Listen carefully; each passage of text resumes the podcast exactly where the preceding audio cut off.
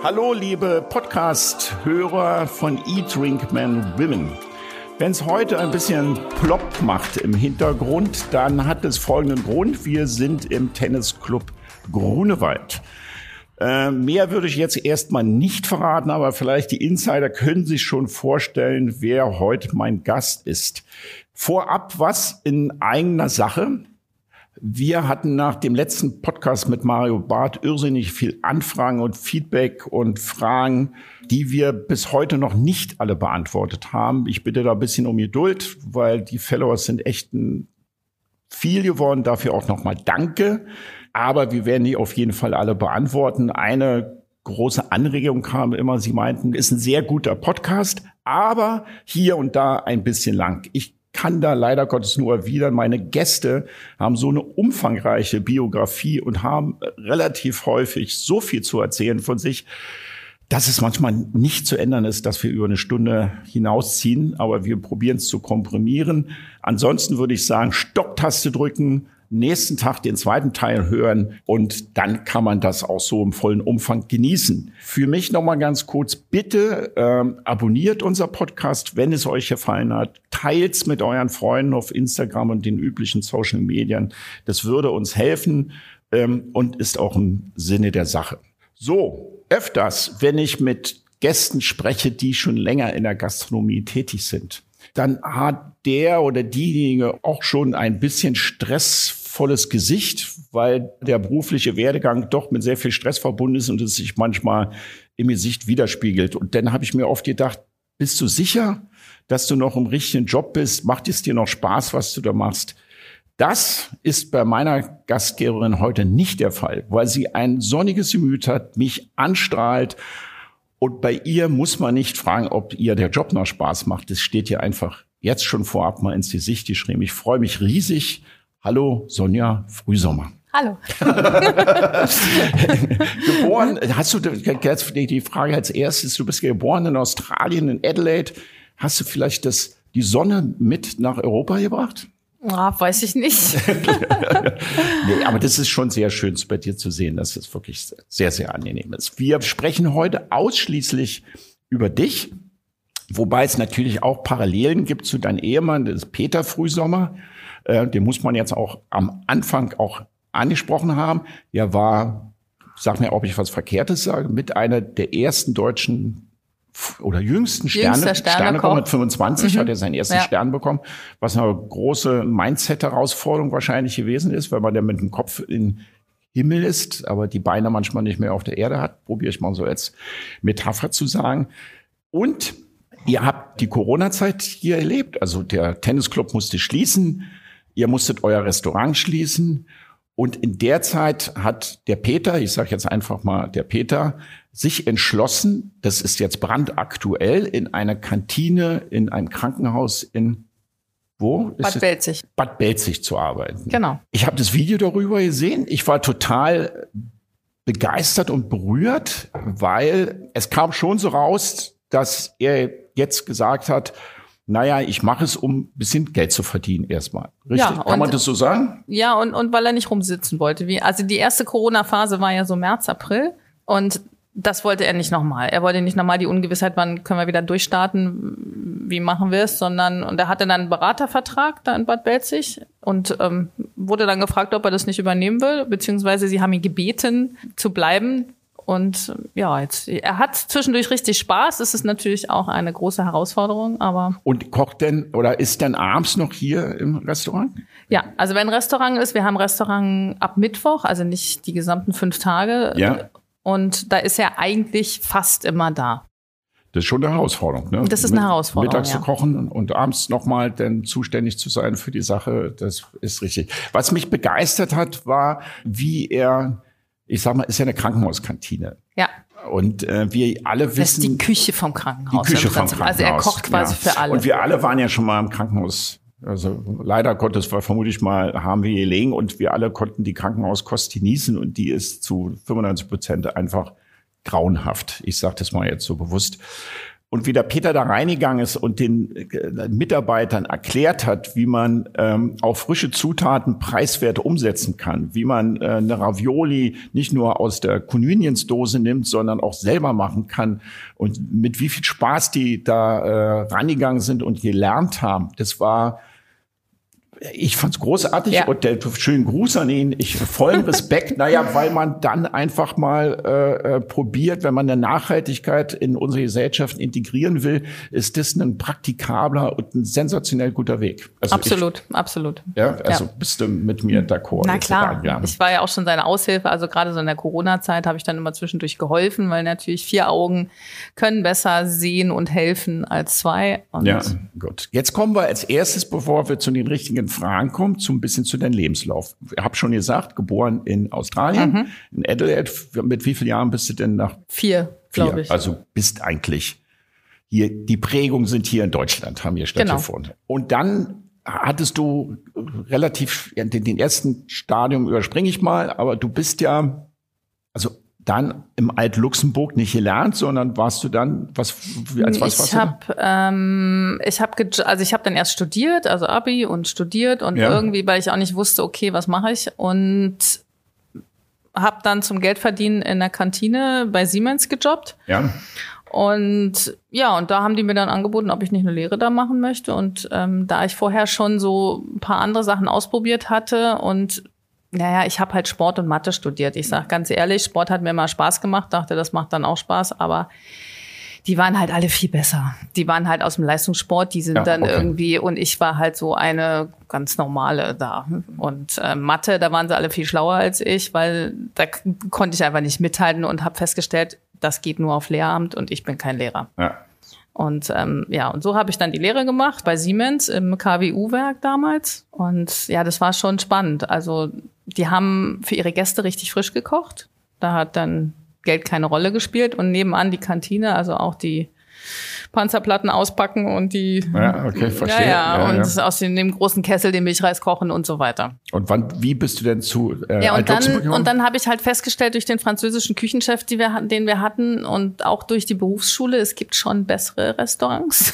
Ja, ja und dann habe ich mir einen Reiseführer genommen und habe die Top Ten habe mich bei den Top Ten beworben. Mhm. Natürlich auch mit U-Bahn-Anschluss. Deshalb habe ich mich im Wirtshaus oder im Restaurant an der Rehwiese nicht beworben, weil da gab es keine U-Bahn. Ja, ah, okay. Und das war, um das für die Gäste zu sagen, das war das erste Restaurant von deinem jetzigen Ehemann, genau. der Peter Frühsommer, der hat da seinen Stern erkocht genau. in der Rehberger, genau. Ja. Und aber ich habe so in Berlin die alle abgeklopft und dann ähm, hat mich der Herr Wannemacher genommen und dann bin ich in Luxemburg gelandet. Für Menschen, die jetzt noch nicht ganz so alt sind, muss man sagen, das, was du abgeklopft hast, das war ja damals das alte Westberlin. Ne? Da ja, gab es ja, ja, auch noch nicht so viel Sterne. Da gab es den, den BAM Rockendorf, Friede seiner Seele. Ne? Der ist ja ähm, am Hühnerknochen sogar gestorben. Ne? Irgend sowas, ja. Irgend sowas hat man erzählt, ja. ja. Ähm, dann gab es den Bamberger Reiter, glaube ich, noch. Alt-Luxemburg ewig. Der hat ewig und immer ein Stern gehabt. Ja. Ja. Und Na, da gab es das Zollhaus, da war ich. Genau, das Zollhaus gab es noch. Dann gab es noch das Trio.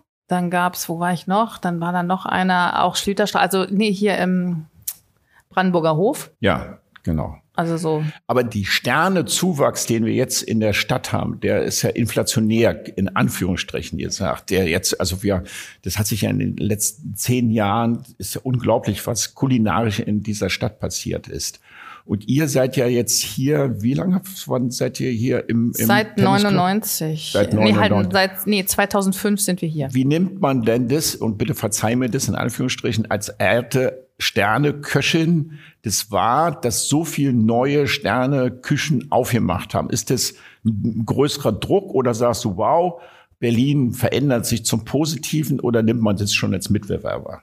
Nein, ich finde das super. Ich finde, das sind alles Kollegen und das sind, also es gibt genug Menschen in Berlin, die gut essen wollen und ich finde es großartig, dass es so eine Vielfältigkeit gibt. Und ähm, ja, ich fühle mich gar nicht so als alte Sterne. Na, du hast 15 deinen Stern. Nee, 15 ja, 14 für 15. 14 zu 15 ja. hast du den bekommen. Ja, ja, okay, schon ein bisschen länger als die anderen. Aber, ja, aber du bist so schon lange in der Spitzengastronomie als Köchin tätig. Ja. So, das ja, wollte ja, ich damit sagen, dass du den, den Stern bekommen hast. Ich komme gleich, gleich drauf zurück. Ich hätte schon noch mal eine Frage. Was ist denn dein persönliches Mindset gewesen, um Köchin zu werden? Wie würdest du deine Leidenschaft beschreiben? Und war das schon immer dein Traum? Also ich glaube, es war ziemlich, ja, es war schon ganz schön lange mein Traum. Also ich, ich esse so gerne und ich wollte immer wissen, wie es geht. Mhm. Und am Anfang sind wir natürlich irgendwie nur zum Jugoslawen oder ähm, zum Italiener und nur zum Geburtstag gegangen. Deshalb wusste ich auch nicht, was es noch so alles für Restaurants gibt. okay. Und ähm, habe auch immer versucht, schon irgendwie zu kochen, was meine Mutter mal so gekocht hat. Und ja, es hat mich eigentlich immer interessiert. Also Kochen war schon von Kindheit an irgendwie ja, so wie ein ja. Und wir haben immer, also wir sind drei Schwestern zu Hause gewesen ja. und wir haben Reihe umgekocht. Das war natürlich auch so die Auflage von meiner Mutter, die viel gearbeitet hat. Sind deine hat. anderen Schwestern jetzt auch in der Gastronomie nee. nee. Nein, okay. das macht einfach einen Riesenspaß und man macht die Leute glücklich. Okay, also als Motivation ist die, also Feedback ist schon wichtig für ja, dich als von den absolut. Gästen etc. Und es macht auch Spaß, die Sache immer in einer neuen Qualität wahrscheinlich auf den Tisch ja, zu bringen. Ja, und das ist auch, und das ist so multifunktional. Und wenn man irgendwie sich mit einmal mit Fleisch beschäftigt, dann beschäftigst du dich mit den Pralinen oder mit den Marshmallows oder was auch immer. Ja. Oder du isst irgendwo einen Teller, wo du denkst, wie geht das? Ja. Und probierst natürlich aus. Also du holst ja auch Anregungen außerhalb deines Restaurants. Ja, klar. Ja, ja klar. Also da guckst ja. du. Kochbücher, irgendwelche Filmchen oder Essen gehen. Am ja, essen gehen essen kann man gehen. ja jetzt echt viel und gut in Berlin. Ja, ja, und nicht nur in Berlin, wir waren noch ganz viel in Spanien essen. Und ähm, das war schon sehr spannend. In San Sebastian. Genau, auch. Na klar. Vermute ich Barcelona. Mal in Barcelona ja. und so weiter. Hat man schon immer, wenn man dann Profi ist und das, den Teller, den man dann vorgesetzt bekommt in anderen Restaurants, hat man schon noch mal eine andere Würdigung dem gegenüber, ja. als wenn du nicht Profi bist. Ne? Dann sagt man manchmal, oh Gott, was war der jetzt hier zaubert. Ne? Das ist ja, schon immer ja. wieder wirklich erstaunlich, das ja. muss man sagen. Und es gibt auch so viel Neues, was ich ja gar nicht so gelernt habe. Also so diese ganzen so Sweet-Geschichten und so. Okay, man kann sich viel aneignen, aber wenn man damit, merke ich ja auch bei meinen Köchen, was die manchmal so für Techniken noch haben. Und es ist schon, das ist schon großartig. Ja. Also das, das strahlst du auch aus, das muss ich nochmal sagen, dass du eine Köche mit, mit, wie sagt man so schön, mit Herz und Seele bist. Richtig? Ja. Würdest du ja. das so bezeichnen? Ja, glaub schon. Okay. Ja, den Stern hast du aus meiner Sicht, das haben mir viele, viele meiner Bekannten gesagt, viel zu spät bekommen. Weil alle meinten, die Sonja kocht so hervorragend, warum hat die noch keinen Stern bekommen? Als du den Stern bekommen hast, wie hast du es wahrgenommen? Hast du gesagt, na Gott sei Dank, jetzt ist er endlich da? Na, ich hatte, na, wir hatten zwei, zwei oder drei Jahre vorher schon 17 Punkte im Gummio. Ja, und dann hat, dann denkt ja man Stern, natürlich, ja. ja. genau, jetzt kommt der Stern. Der kam dann aber zwei Jahre nicht und dann redet man sich das natürlich, packt man sich das richtig hin und sagt mal, okay, dann, dann halt nicht. Dann sind wir halt irgendwie im Tennisclub soll es nicht sein, da sind Tennistaschen, da ist irgendwas, keine Ahnung, was ihnen nicht gefällt.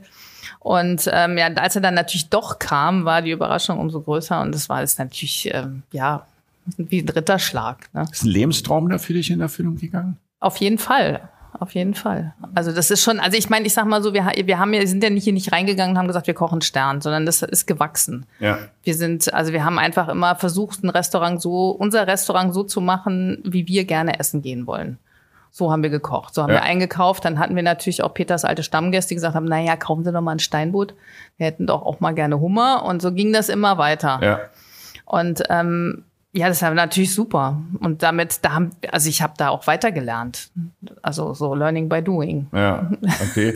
Ist es, oder hast du vielleicht auch zwischenzeitlich gedacht, ich habe keinen Stern bekommen, weil ich eine Frau bin? Nee, eigentlich nicht. Eigentlich nicht. Ich, ich dachte, es liegt an der Lage. Ja, haben, könnte ne? man, ja. ja. Ich, aber, aber eigentlich bin ich dann eher froh, weil ich finde es viel schlimmer, wenn man die Quote ist. Ja, ach so, du hast ja recht. Sehen manche anders, ja, richtig. Aber das würde gleich meine Frage anschließen, Sonja. Es ist ja schon auffällig, dass in der Spitzengastronomie so wenig Frauen in, in oben in der ersten Liga spielen. Du bist die einzige, die Frau, die einen Stern in Berlin hat. Zwei. Zwei, wer ist die zweite? Die zwei, zweite ist eine ganz hübsche Dame im. Das bist du auch. Also das stelle ich jetzt nicht hinterm Fest.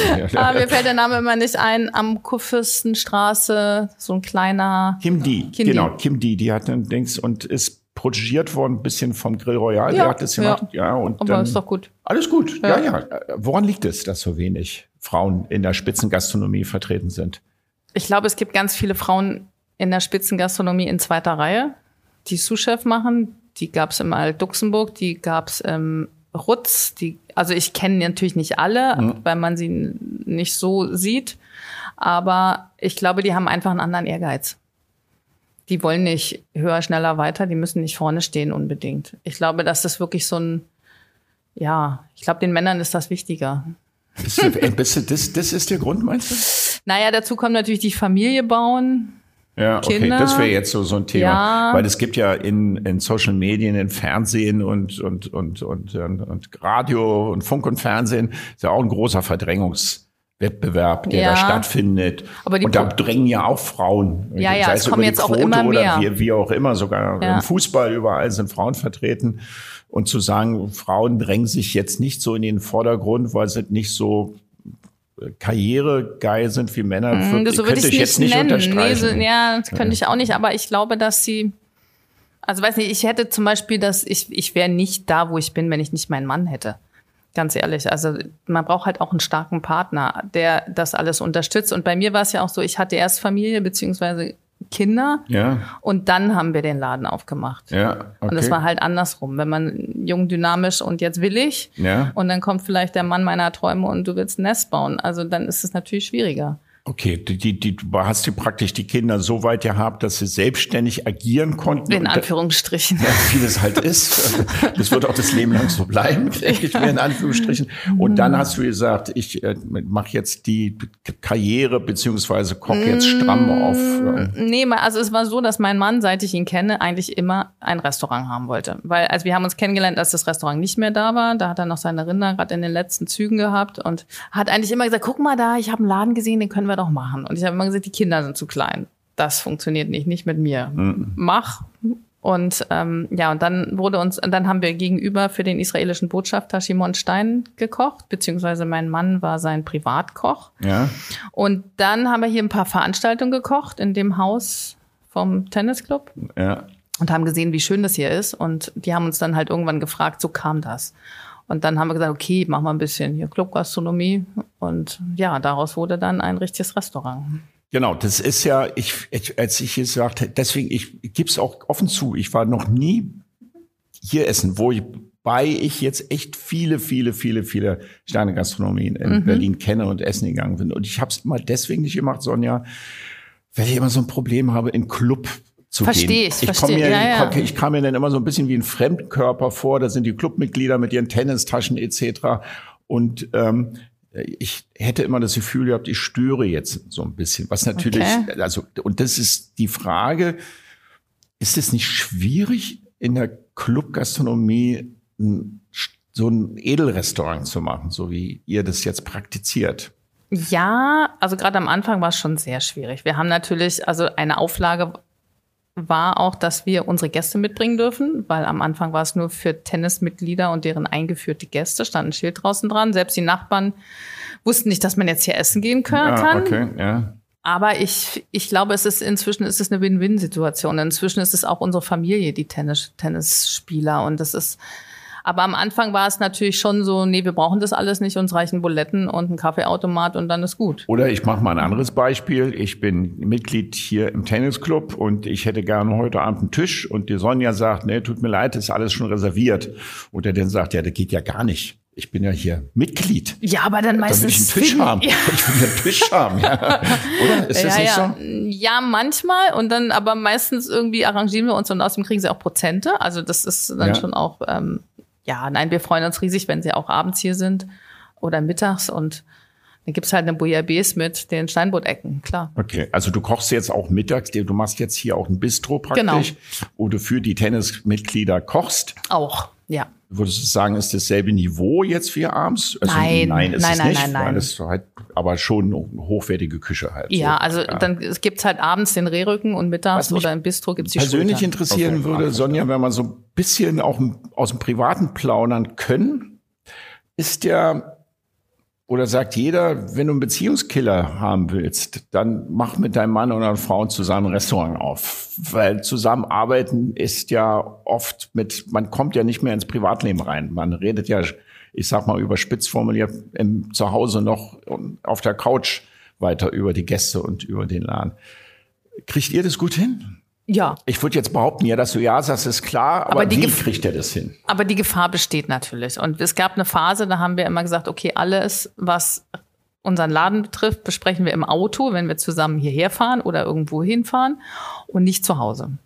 Ah, Und das hat auch, ähm, ich sag mal, zu 80 Prozent gut, gut funktioniert.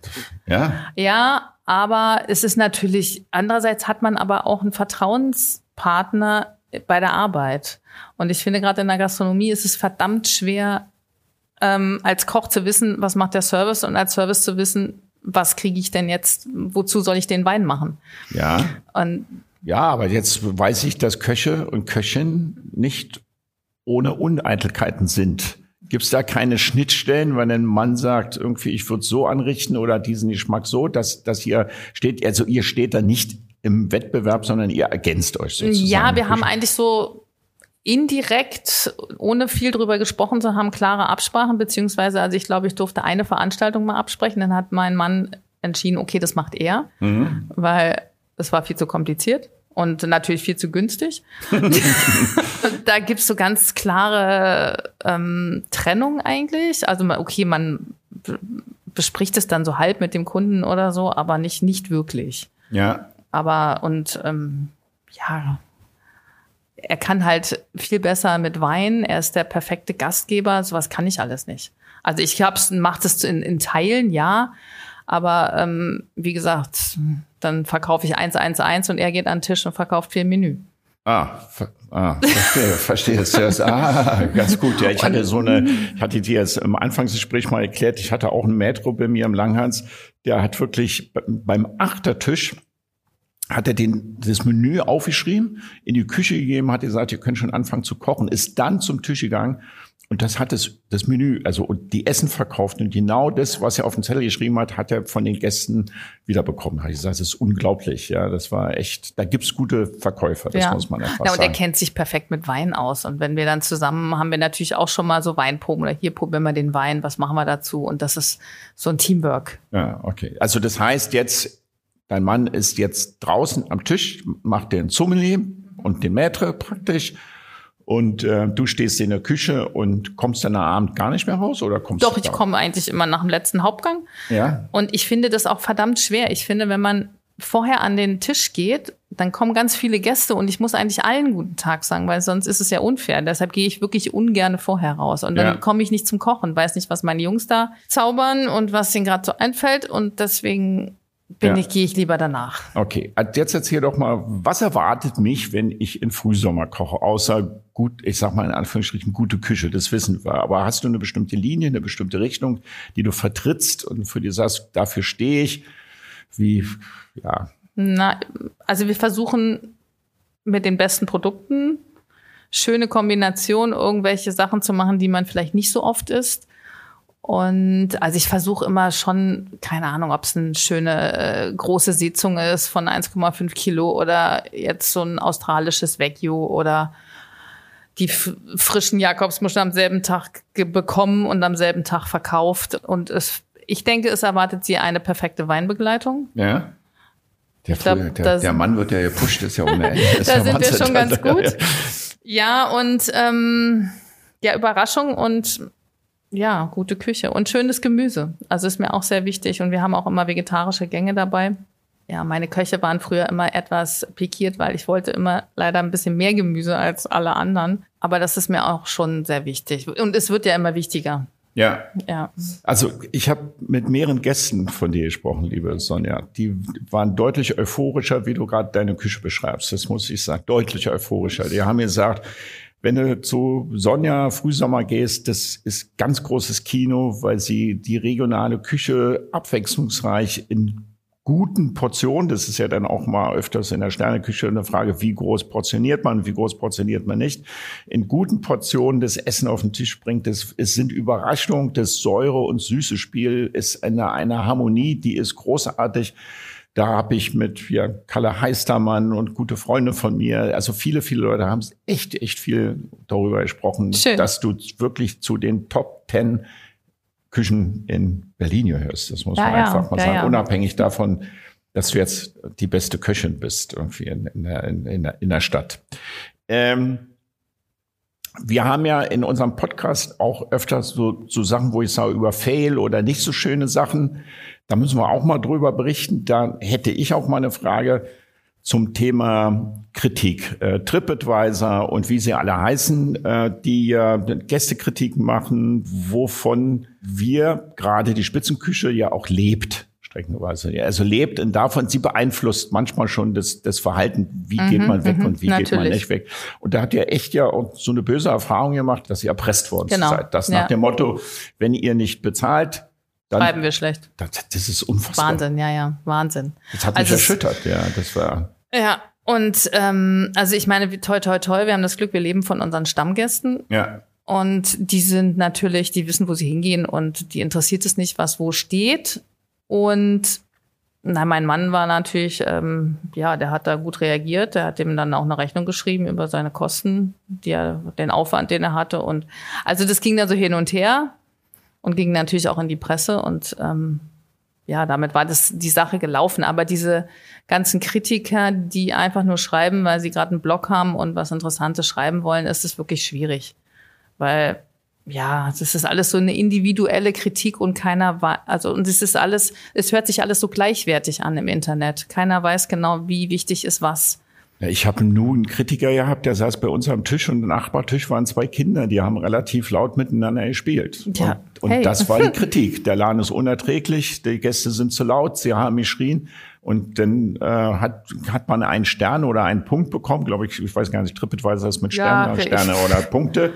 Ähm, und dann stehst du in der Negativbewertung schon gleich, mal wieder gleich, Rutsche aber, runter, aber ja. eine Rutsche runter erzählt haben. Ja, furchtbar. Und ähm, das, das, das hat einen, also mich als Gastronom hat es schon echt Ja. oft mitgenommen.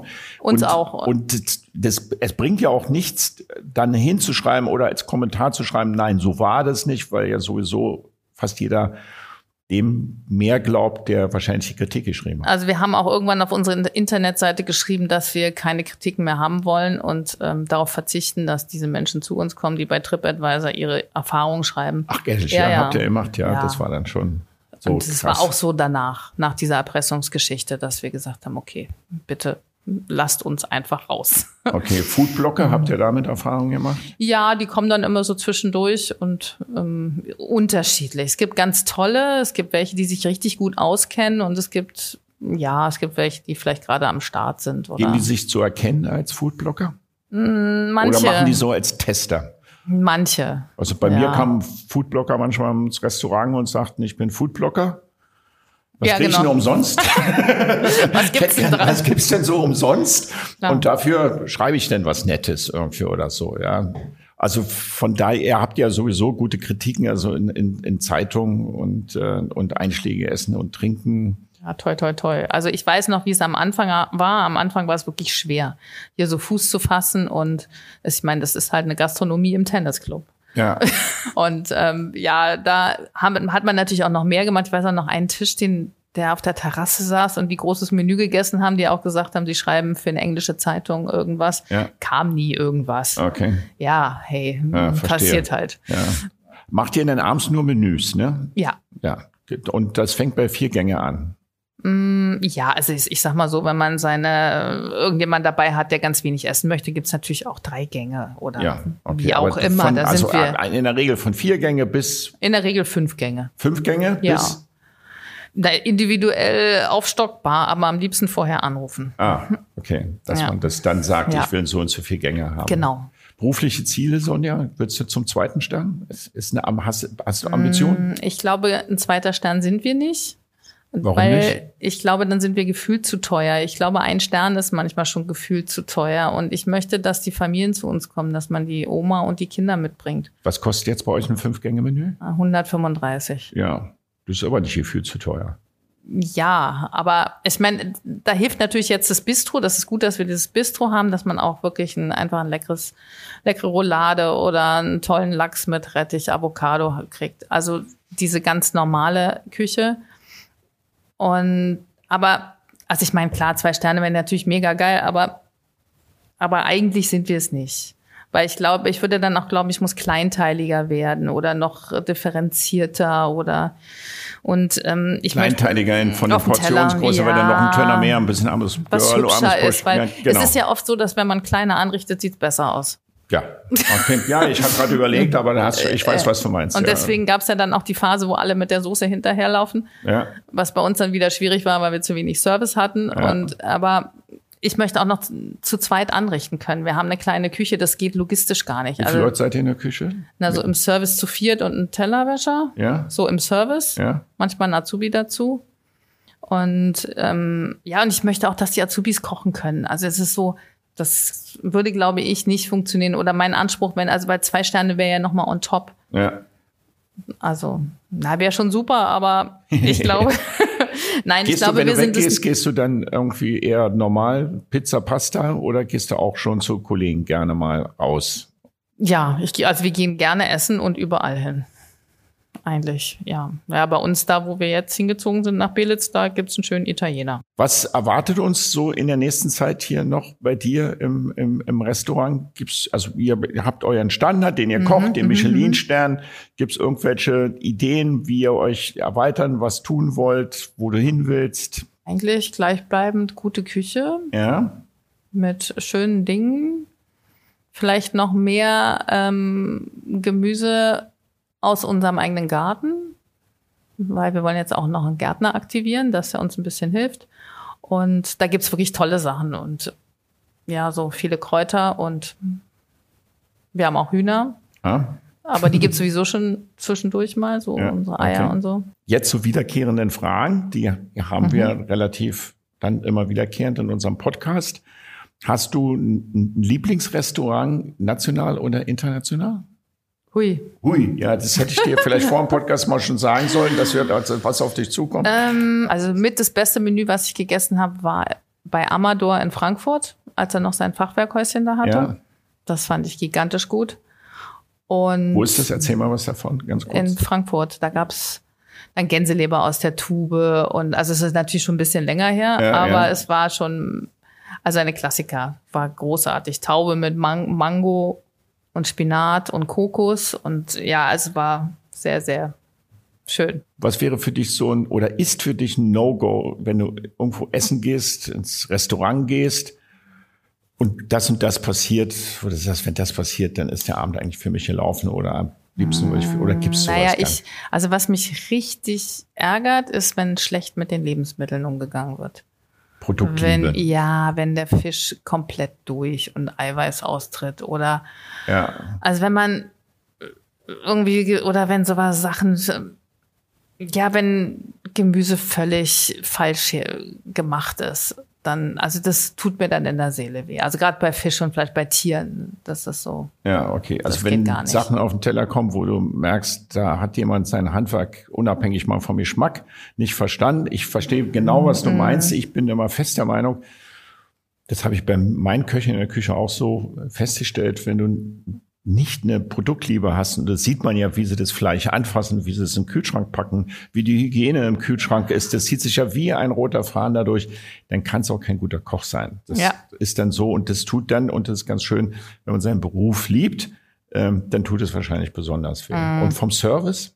Was da gar nicht geht, weiß nicht. Nee, Ja, ach. Hast denn jetzt nichts oder so? Ja, nein, wir haben öfters mal die Frage, wann, wann, wann fängt man an, Feedback oder Kritik im Restaurant zu geben? Ja. Und dann hatte ich ja auch viele Podcast-Gäste auch, die gesagt haben, das machen sie eigentlich nicht. Die, Warum? Ja, weil die aufstehen und gehen. Die wollen nicht eine Kritik äußern. Ja, okay, also ich meine, ich verstehe. Andraschko war so ein Mensch, der, der, der den Kaffee macht, der. Mhm. ja, ja, Ähm, der, ein ganz lieber Herr, der sagt, ähm, es, kann ein Kellner oder ein Koch kann einfach einen schlechten Tag gehabt haben und deswegen hält er sich mit Kritik deutlich zurück. Ähm, oder macht sie eigentlich gar nicht und gibt denen auch im Best Case eine zweite Chance oder ähm, würde halt nicht mehr hingehen. Das ändert, ja. Ich bin eher so ein Mensch, der sagt, ich finde es anders. Ich finde immer, wenn man probiert, konstruktive Kritik zu geben, also wenn sie sachlich orientiert ist und man spürt, was ja nicht immer der Fall ist, dass, dass es auch aufgenommen wird. Ja, klar. Ja, also manchmal hat man ja Servicekräfte, die dann sagen, ja, ich gebe es mal in der Küche weiter und man sieht schon, dass sie es vergessen haben, nachdem sie es ausgesprochen haben. weißt du, was ich meine? Ja, ich meine, ich, ich verstehe schon, dass man keine Betriebsberatung machen möchte. Ja. Aber, aber so, was einen stört, kann man schon sagen. Weil sonst, ja, deshalb geht man ja auch raus oder deshalb sagt man ja auch, der gehe ich, äh, gucke ich ja auch, wie es den Leuten geht, die unser Menü gegessen haben. Ja. Und das finde ich schon wichtig. Ja, man lernt ja auch davon. Ja, und natürlich. Man ja auch, Ja, wenn man es, wie gesagt, wenn man offen dafür ist und es mitnimmt und äh, Ja. gibt natürlich schon oft Kritik, gerade im Sterneküche, äh, wenn der Anspruch so hoch ist, die dann oft nicht einen wirklich weiterbringt, weil es einfach nur, weil es einen schlechten Tag hat. Ja, aber meistens merkt man das ja. Passiert halt. Gut. Damit habt ihr ja wahrscheinlich relativ wenig zu tun in eurem Restaurant von Kritik von Gästen. Die Toi, toi, toi. weil die, die wird ja relativ selten kommen. Ich würde mich freuen, liebe Sonja, wenn du unseren Gästen noch ein kleines Rezept unten verlinken könntest, was auch immer. Das würden, würden wir mal toll finden. Das Na macht klar. meistens jeder Koch. Irgendwie, das Mach kann ich. so eine kleine Hausrezept sein oder, keine Ahnung, Königsberger Klopsrezept oder was es da Schönes gibt, was du gerade Gerne, mache ja, ich. hast. Das wäre super. Die kochen das auch immer gerne nach. ähm, ich sag danke für das Gespräch. Ich sage danke an unseren Gästen fürs Zuhören. Ich sage, Freunde, wenn ihr wirklich eine super schöne Ambiente haben wollt und euch nicht scheut, in den Tennisclub zu gehen, und das braucht man hier nicht, weil man auch abends schon das Gefühl hat, man ist hier privat, also Ja. privat im normalen Restaurant ist und hat einen schönen Zugang, ähm, würde ich euch die, die Frau Frühsommer, die Sonja empfehlen und dementsprechend auch einen wunderschönen Abend hier haben. Sonja, ich danke dir Sehr gerne. fürs Gespräch und in diesem Sinne alles Gute, liebe Eat, Drink, Man, Women Podcast. -Hörer.